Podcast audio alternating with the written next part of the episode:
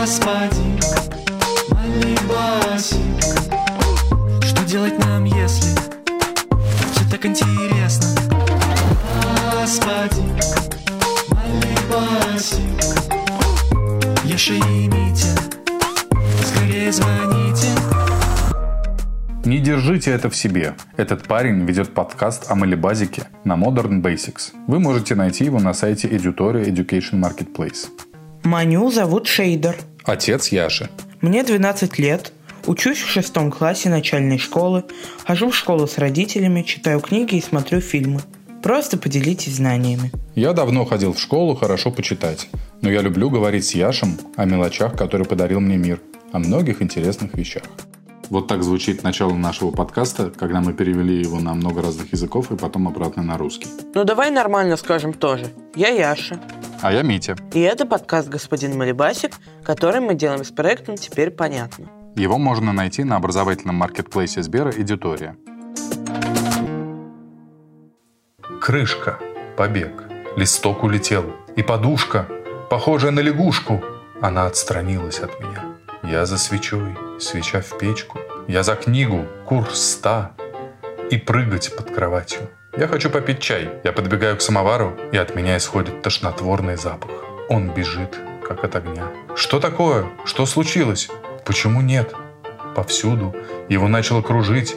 Кружилась голова, и все пошло как по маслу. Утюг за сапогами, сапоги за пирожными, торт за утюгом, покер за поясом. Все вращается и крутится, и падает. Внезапно из маминой комнаты кривые лапы и хромой в раковине течет и качает головой. «О, ты уродина!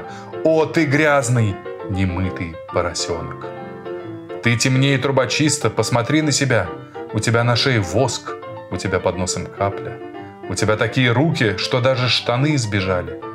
Такие же штаны, такие же штаны, они сбежали от тебя». О, Господи. Пап, что ты сделал с Майдадыром? Я его перевел много раз Ужас какой. на разные языки. Я прям весь дрожу тут. То есть ты перевел на один язык, потом с него на другой и так далее, а потом вернул на русский? Да, я сначала на английский, на немецкий, на французский, на какой-то еще, потом опять на русский. А как они перевели само имя Майдадыр? Здесь есть большая раковина, знаменитый Майдадыр, умывальник шеф-повара и мочалки. Ужас, пап. Теперь я тебя хвалю. Наконец-то ты грязный. Наконец-то ты грязный, мне понравился до дыр. А теперь давай ты отгадаешь некоторые пословицы. В тихом бассейне есть дьяволы. Что, простите, в тихом бассейне? Есть дьяволы. Дьяволы? Это просто. В тихом омуте черти водятся. А, наверное, дьяволы, а не черти, потому что ты сначала перевел на английский язык, а там нет слова для черта. Гусь не является компаньоном свиньи. Пап, ты какие-то странные. Я не так много поговорок знаю. Гусь свинье не товарищ. Ну, кстати, довольно круто перевели. Да. Это очень смешно. Нельзя портить кашу сливочным маслом. Что? Почему? Можно. По-моему, тоже. Нельзя портить кашу отсутствием сливочного масла. Кашу маслом не испортишь. Перевели в полностью противоположном. Да. Вот ты знаешь, каким образом компьютерные переводчики переводят тексты? Ну, я думаю, что у них есть доступ к интернету, где могут храниться все книжки, все тексты, весь текст вообще в мире, и они могут иметь к нему доступ. И, например, возможно, у них еще есть много разных переводов, которые люди сделали. И, возможно, у них есть огромная база, где все это, и где хранится все, все слова на других языках, и где все выражения и все пословицы, которые люди саморучно переводили, у них тоже хранятся, чтобы их дословно не переводить. И у них такая огромная база, из которой, когда ты им вбиваешь слово, они ищут такое же переведенное человеком. Поэтому я думаю, что они на самом деле сами не делают, а просто пользуются тем, что сделали люди. То есть ты думаешь, они просто берут кусочки переводов других стихотворений и из них составляют новый текст? Ну, не обязательно стихотворений, но я Ну, думаю... например, если мы стихи переводим. Ну, я думаю, что они просто пользуются тем, что переводили люди. А может быть, они просто изучили правила всех языков мира и создали из них программу. Да, но иногда же я пробовал вбивать обычные выражения или простые пословицы, которые, если буквально их читать, то совсем глупо звучат, и они логично переводили. То есть смысл, а не дословное. То есть они не просто слова переводят, а умеют переводить смысл. Да. Потому что вот здесь, судя по этим переводам, которые мы с тобой сейчас читали смешным, далеко не всегда они переводят смысл. Возможно, это просто потому, что настолько языков. Может быть. Но я думаю, что современные нейросети, они гораздо лучше будут справляться со смыслами, чем вот эти автоматические переводчики. А что такое нейросеть? Ты знаешь, как устроены любые компьютерные программы? Нет. Ну, вот обычные программы, которые были с нами всю жизнь, они устроены так, что пишется инструкция, что делать в таком-то случае. Если так, то делай так. А если так, то делай так. Если ты нажал такую кнопку, будет это. Если сделать такую операцию, то программа начнет такое-то вычисление. Хорошо, а где это делается? Где правила эти пишутся? Эти пишутся правила в программном коде любой программы. Специальные люди-программисты пишут этот код. Окей. Иногда они делают ошибки, и тогда программа работает со сбоями, например, зависает. Хм. Таким образом, получается, что умный здесь тот, кто написал программу, а не сам компьютер. Компьютер просто тупо повторяет инструкции. Да. А вот нейросеть, насколько я понимаю, я небольшой специалист в этом, но насколько я понимаю, искусственный интеллект и нейросеть – это такие суперпрограммы, которые умеют самообучаться. Угу. Просмотреть миллион фильмов, прочитать миллион текстов, изучить миллион картин и послушать миллион музыки. И на основе того, что они наслушались, они могут научиться сами придумывать новые какие-то вещи, в том числе и тексты, и музыку, и картины рисовать и так далее. Они сами себе пишут дальнейшие инструкции. Угу. Если они запущены на суперкомпьютерах, то они умеют это делать очень быстро. Но все равно кто-то же должен написать программу для нейросети, чтобы она умела искать фильмы или тексты и умела их запоминать. Человек создает условия и задает разные параметры, на основе которых потом эта программа сама обучается, становится умнее и разрастается. Но мы знаем с тобой, что нейросеть умеет рисовать картинки. Мы Да. с тобой этим развлекались. Да, это ужас. Мне Да. кажется, это вообще нельзя делать, потому что ты можешь написать стиль какого-нибудь художника, он тебе нарисует в стиле, хотя это точно авторскими правами защищено. С этической и правовой стороной этого вопроса, я думаю, люди еще будут разбираться. Но то, как они умеют сами придумывать истории и сами писать стихи, Какие истории? Ну, нейросети придумывают тексты. Ты имеешь в виду, что они берут существующие рассказы и меняют их чуть-чуть, и меняют имена? Нет, Придум- я думаю, они изучают 100 тысяч рассказов и потом на основе них придумывают свой собственный. Есть тест, в котором можно попробовать отгадать, нейросеть написала стихотворение или человек. Попробуем? Попробуем. Кровью забрызгав мечты бирюзу, Под лапкой серой, пушистой, тонкой. Не бойся, милый меня друг, Пришли с девятнадцатилетней девчонкой. Я уверен, что это нейросеть. Нейросеть? Звучит как-то очень неестественно. Как это чушь. Да. Давай проверим. Да, это нейросеть. Давай я тебе. Мужские имена. Куда ушла жена? Высокая сосна. Удовлетворена. Ну, я встречался с поэтами, которые могли такое написать в своей жизни, но я думаю, что это тоже нейросеть. Верно. Вас не проведешь. Не смоют любовь ни ссоры, ни версты. Продумано, выверено, проверено. Но тут как-то сложно. Как бы звучит немножко неестественно, но как-то как будто специально. Ну, я совсем не уверен. Давай так. Я скажу, что нейросеть, но я вообще не удивлюсь, если окажется, что это не нейросеть. Это Маяковский. Да, ну, близко, ну как-то немножко неестественно, но как будто специально. Так, давай ты теперь. В ожидании чудес, невозможных чудес. Я смотрю в темноту, но не верю в прогресс. Я хочу быть убийцей, я хочу быть живым. Мне осталось всего лишь дожить до седин. Я думаю, что это поэт. Думаешь, поэт? Да. Окей. Нет, это нейросеть. Нейросеть в депрессии? Да, Бедная. это нейросеть, которую научили имитировать поэзию Егора Летова. Искусственный интеллект еще умеет сочинять музыку. Я знаю, что еще компьютеры давным-давно обучили сочинять музыку, еще в 59 году. Но они же явно крали у других основы какие-то. Естественно, их как-то программировали. Но давай попробуем, отгадаем.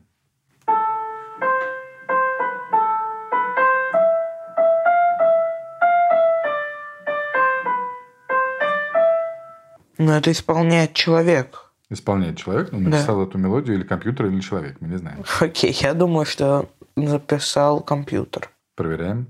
Верно. Эта мелодия была сочинена ЭВМ БЭСМ-6 в 1973 году. Ого. И вот как она звучит с сопровождением.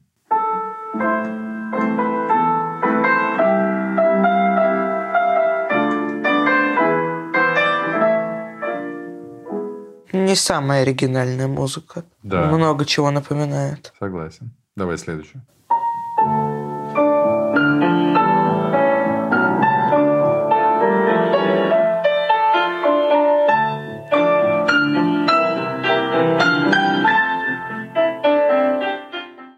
Я думаю, что это человек. Думаешь, человек? Да, проверяем. Проверяем. Верно. Верно. Это фрагмент песни о земле композитора Виктора Сибирского. Давай попробуем теперь тест музыки, написанной современными нейросетями. I still got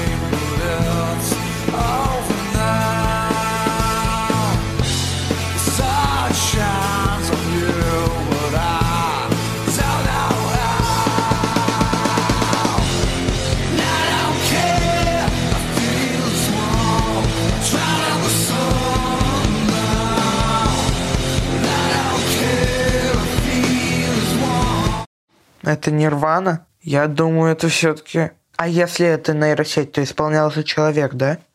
Нет. Пел. Нет. В смысле? То есть это нейросеть? Это нейросеть. См- А, а голос? Эта нейросеть изучила всю музыку Нирваны и написала песни в их стиле и сама все сделала. Так же... Вот что- так вот. Так же преступление можно совершать, если... Да. зна- Если голос можно подделывать. Вот это отдельная этическая сторона, потому что они научились нейросети так подделывать голос, и интонации, и акцент, и диалект, что вообще невозможно отличить. Ужас какой. Можно я теперь тебе сыграю, А, ну давай. чтобы ты угадал? You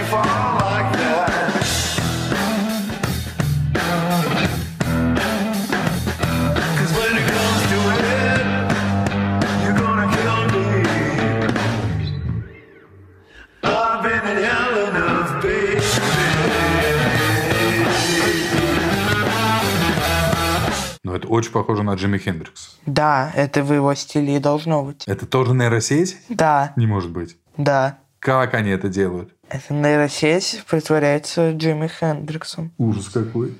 Да, уж. Нас будут обманывать, я же теперь везде и всегда. А Но- ты как думаешь, нейросети это круто?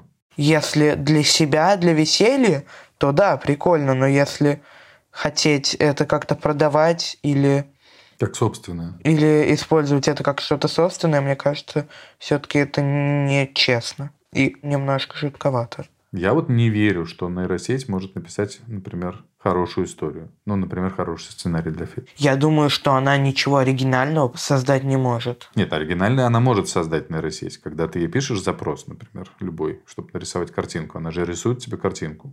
Да, но все равно. Я даже видел про эту статью, про то, что она, очевидно, для того, чтобы создавать, использует существующие фотографии, использует существующие картины, поэтому полностью оригинального ничего, не используя работу кого-то другого, она не может сделать. Я понимаю это так, что она не рисует свои картинки, используя кусочки миллиардов других картинок, а она изучила миллиарды других картинок и уже сама придумывает новые. В любом случае, у нее же не, не такая память, как у нас. Она в любом случае, если она увидела картинку, она может к ней вернуться. У нас-то все, что мы помним, у нас потихоньку уходит в какой-то туман. И Да, и это уже называется вдохновение. А тут она не может использовать вдохновение, потому что она не может ничего забыть. Вот, тут главный вопрос. Опять же, чтобы написать хорошую историю или хороший рассказ или сценарий, надо думать как человек. Да. А она не может думать как человек. Ну, может быть, ее научат или сымитируют это. Вот это мне очень интересно. Вот этого мне очень бы не хотелось. Потому что, мне кажется, к сожалению, скоро уже никакая работа не будет невозможна для нейросети. И это очень-очень грустно. Но, может быть, тем больше будет цениться то, что делают люди.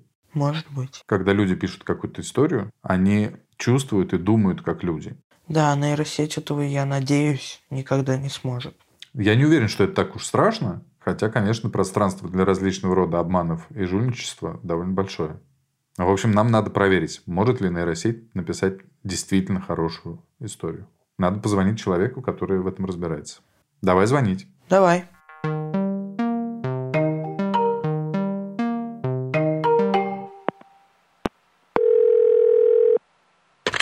Здравствуйте.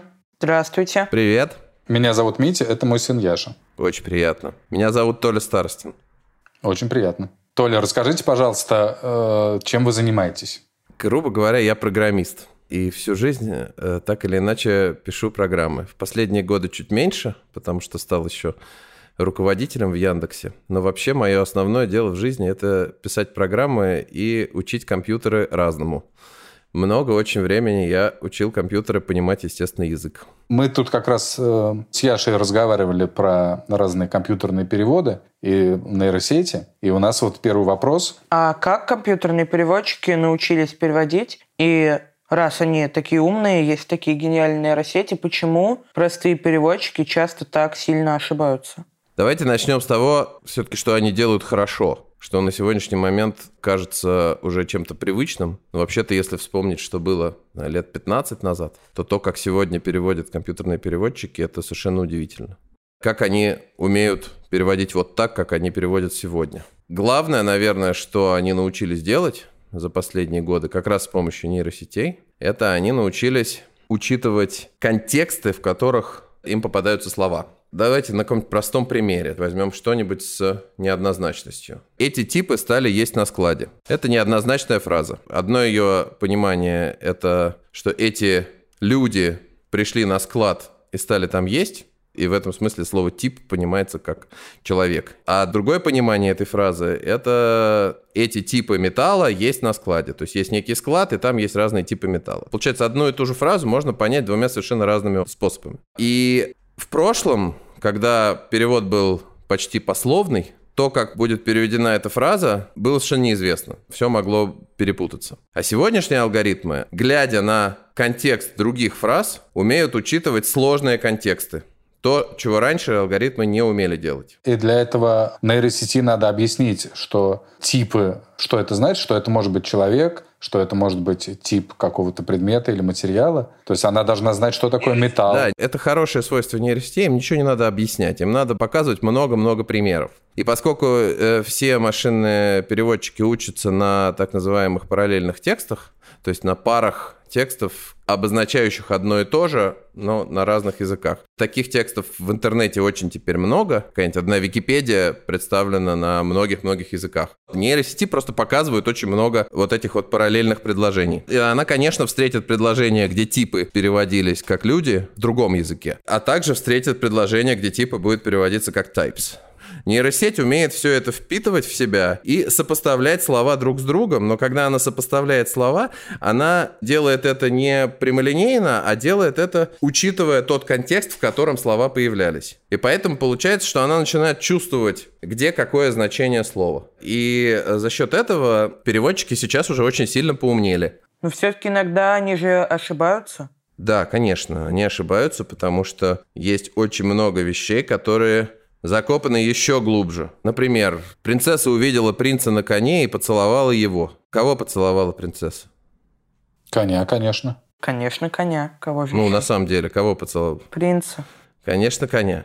Ну, то есть, очевидное решение все-таки, что принцесса поцеловала принца. Ну, потому что обычно принцессы целуют принцев, а коней они целуют гораздо реже. И уж в сказке, тем более, скорее всего, принцесса будет целовать принца. И вот это знание, его совсем не просто вытащить из большого-большого количества параллельных текстов. Потому что знание такой детальности может просто не встретиться достаточно часто. Для нейронных сетей очень важно, чтобы было много данных. А для примера принца и коня она, скорее всего, не разберется. Нейросети сейчас уже понимают очень глубоко, гораздо глубже, чем понимали раньше. Но все равно не так глубоко, как люди, потому что нам дано больше, чем текст. Мы живем в мире, а нейросети видят только тексты. У нейросетей как бы нету опоры на реальный мир. Ну да, и сказок они маловато прочитали. А скажите, пожалуйста, правильно ли я объяснил Яше, что нейросеть отличается от классических компьютерных программ тем, что она сама себя обучает?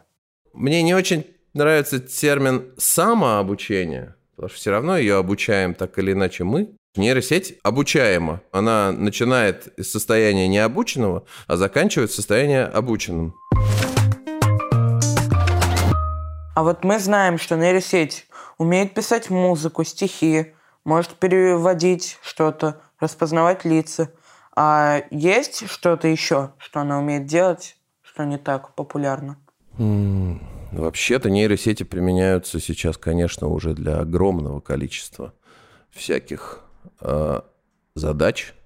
Во-первых, нейросети научились играть в разные очень сложные игры. Не только в типа шахмат, шашек и так далее, а, например, они научились играть во всякие игры. Вот я не знаю, я что играешь в StarCraft, в Warcraft, во Нет, всякие такие игры, где много бегает э, человечков по экрану, красивая графика, все мелькает, надо быстро тыкать мышкой. Оказывается, есть нейросети, которые не в такие игры играют. Причем они смотрят на экран и по изображению ориентируются, что происходит. Сами нажимают кнопочки и играют, как люди. И это абсолютная магия, и это тоже искусственный интеллект, и это очень сложные алгоритмы, и ими занимаются очень серьезные дяди в очень больших на- научных центрах. Как-то не странно, учат нейросети играть в э, компьютерные игрушки. А как это может пригодиться? Мы учим роботов ориентироваться в незнакомых средах, можно сказать.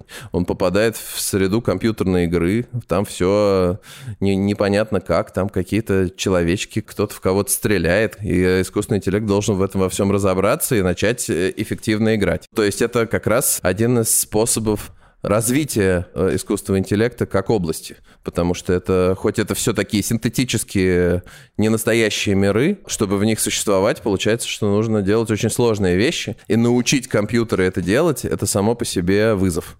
Поэтому ученые этим занимаются. Но давайте не будем на этом останавливаться, я перечислю, что еще. Например, сегодня я смотрел видео про то, как в виртуальном мире роботов учат играть в футбол. Футболист — это такая как бы фигурка, у которой 72 сустава. И с самого начала они не умеют ничего. Они не умеют ходить, они не умеют бегать. Они просто лежат и случайно трясутся. Потом их учат, учат, учат, учат очень долго. Они сначала научаются ходить, потом они научаются бегать, потом они начинают понимать, где мяч, потом через много-много-много поколений этого обучения они научаются давать друг другу пасы и забивать гол. Это удивительная совершенно работа, где прям вот все стадии обучения видны. И все это на нейронных сетях. По сути дела, это простой физический мир, в котором есть силы, как в нашем мире основные законы физики там работают. У этих футболистов исходных есть вес, их тянет к земле, и у них есть возможность э, двигать, ну, грубо говоря, посылать изнутри себя сигналы вот этим отдельным шарниром. И сначала они посылают случайные сигналы, поэтому их дергает. А потом они постепенно учатся управлять своим телом, и потом они постепенно научаются уже бегать за мячом и все остальное. А как долго происходит вот обучение, например, вот этих футболистов? Если говорить в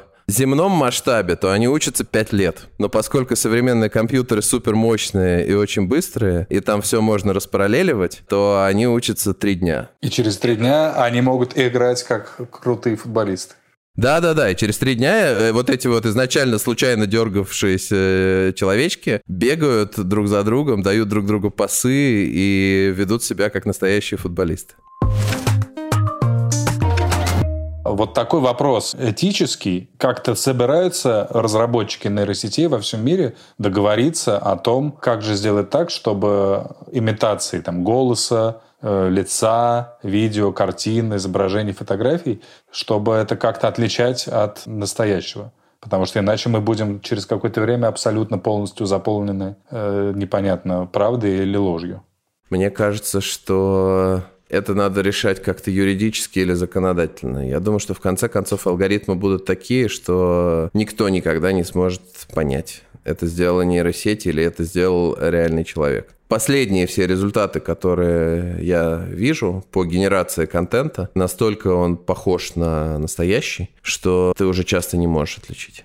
В конце прошлого года прогремела последняя текстовая модель, которая называется ChatGPT. Это генератор текстов, но он уже обучен на таком количестве данных, и в нем внутри столько параметров, это такая большая нейронная сеть, что он научился уже генерировать тексты, ну, очень похожие на человеческие. И очень часто он прямо генерирует что-то, что можно использовать. Он тебе может презентацию сгенерировать на какую-нибудь тему, доклад. Ну так вот, ученые что решили? Они поняли, что прогресс не остановить, И понятно, что все будут использовать чат GPT для написания статей. И некоторые даже стали ставить ее уже в соавторы.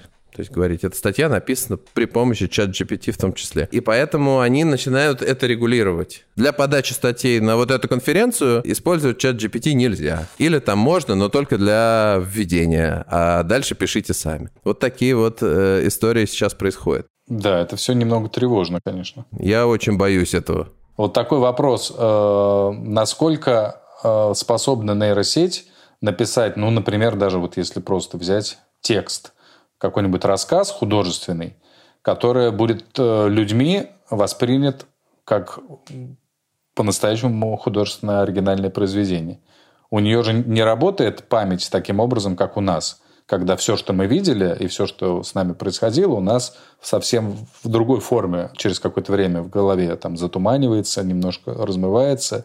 Мы не можем вспомнить полностью текст, который прошли, а у нее это как бы перед глазами все, что она, что ей скормили, все, что она запомнила. Ну, во-первых, это тоже не так, естественно. У нее, конечно, нету всего перед глазами. И в этом как раз ее человекоподобность. Она может путать даты, она может путать месяца и все остальное. То есть чат GPT как раз одна из главных ее проблем, что у нее с фактической стороной дела прям плохо. Она больше всего похожа на такого студента, который наслушался много-много-много всего и может это все выдавать в каком-то виде, но за ней нужен факт-чекинг постоянный, потому что она просто может все перепутать. И ей все равно будет казаться, что она генерирует что-то очень человекоподобное. Ну и отчасти она будет права, потому что люди часто так делают. Мне кажется, что неправильный тезис, что у нее все перед глазами, у нее там все в каком-то очень сложном, не- неявном виде, смешанном, и мы пока не понимаем, в каком, если честно. Это вот тоже магия этого всего. Об- Обучаются огромные совершенно модели, обучение которых стоит миллионы долларов, и люди теперь все, что они получили, вынуждены изучать как черный ящик. То есть мы-то думали, что мы будем как-то приближаться к пониманию того, что такое сознание, что такое язык, а мы просто создали себе еще один черный ящик, который мы тоже не понимаем. И, теперь его тоже будем изучать. Возвращаясь к исходному твоему вопросу, может ли она написать настоящее художественное произведение? Ну, во-первых, это совсем не моя территория. То есть я, честно говоря, не знаю, что такое настоящее художественное произведение или не настоящее. Это довольно трудно определить формально. Нету формального определения. Но в целом все сходятся на том, что то, что последнее время выдают вот эти самые крутые нейронные сети типа чат GPT, все равно выглядит как такая компиляция и стилизация. Они так или иначе все равно опираются на что-то, что они видели или слышали. Я уверен, что если чат GPT хорошо обучат на русской литературе, то она будет генерировать хорошо в стиле Пригова, хорошо в стиле, не знаю, Набокова, и будет прям читаться, будет прям похоже. Мы будем удивляться. Но нового Набокова или нового Пригова она создать в принципе не сможет. То, что она никогда не чувствовала боль, никогда э, не гуляла по улицам. Именно, да. На самом деле, я думаю, что, возвращаясь к тому, о чем мы говорили раньше, что очень много всего связано с тем, что она как бы не жила, она пороха не нюхала. Если это как бы произойдет, если уже будут прям настоящие роботы, которые будут жить в нашем мире вместе с нами, то я допускаю, что они будут создавать настоящую литературу. Но это будет не скоро. Понятно. Но будем надеяться, что все-таки люди придумают, каким образом максимально во благо использовать нейросети. Толя, большое вам спасибо. Да, спасибо большое. Было очень интересно. Пожалуйста, мне было очень приятно. До Пока. свидания. Ну что, Яшка, ты понял вообще что-нибудь? Ну, в принципе, да. Не страшно? Ну, на самом деле страшновато. Я боюсь, что это может использоваться не во благо. Но зато мы сможем играть в футбол с нейросетями. Да, кому-то это интересно. Но все равно, так как процесс этот неостановим, мне кажется, нам остается с большим интересом наблюдать за тем, как это будет продвигаться дальше. Да, скоро уже и книжки сами себя писать будут. Во всяком случае, будет весело. Напоминаем, что наш подкаст выходит каждые две недели, сначала в приложении «Гусь-Гусь», а потом на всех остальных платформах. Но мы, конечно, рекомендуем слушать его в «Гусь-Гусе», потому что там еще масса всего интересного. Подкастов, курсов, аудиокниг и так далее.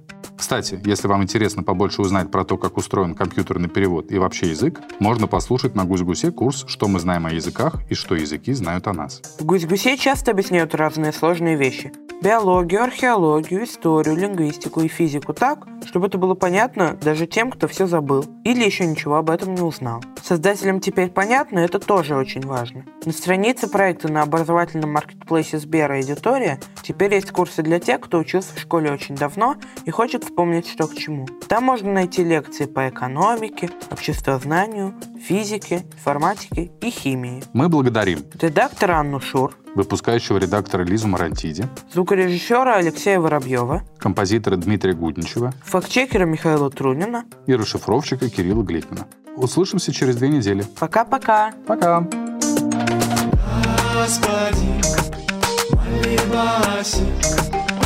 Что делать нам, если все так интересно? Господи, молибаси. Митияшин все нам расскажут.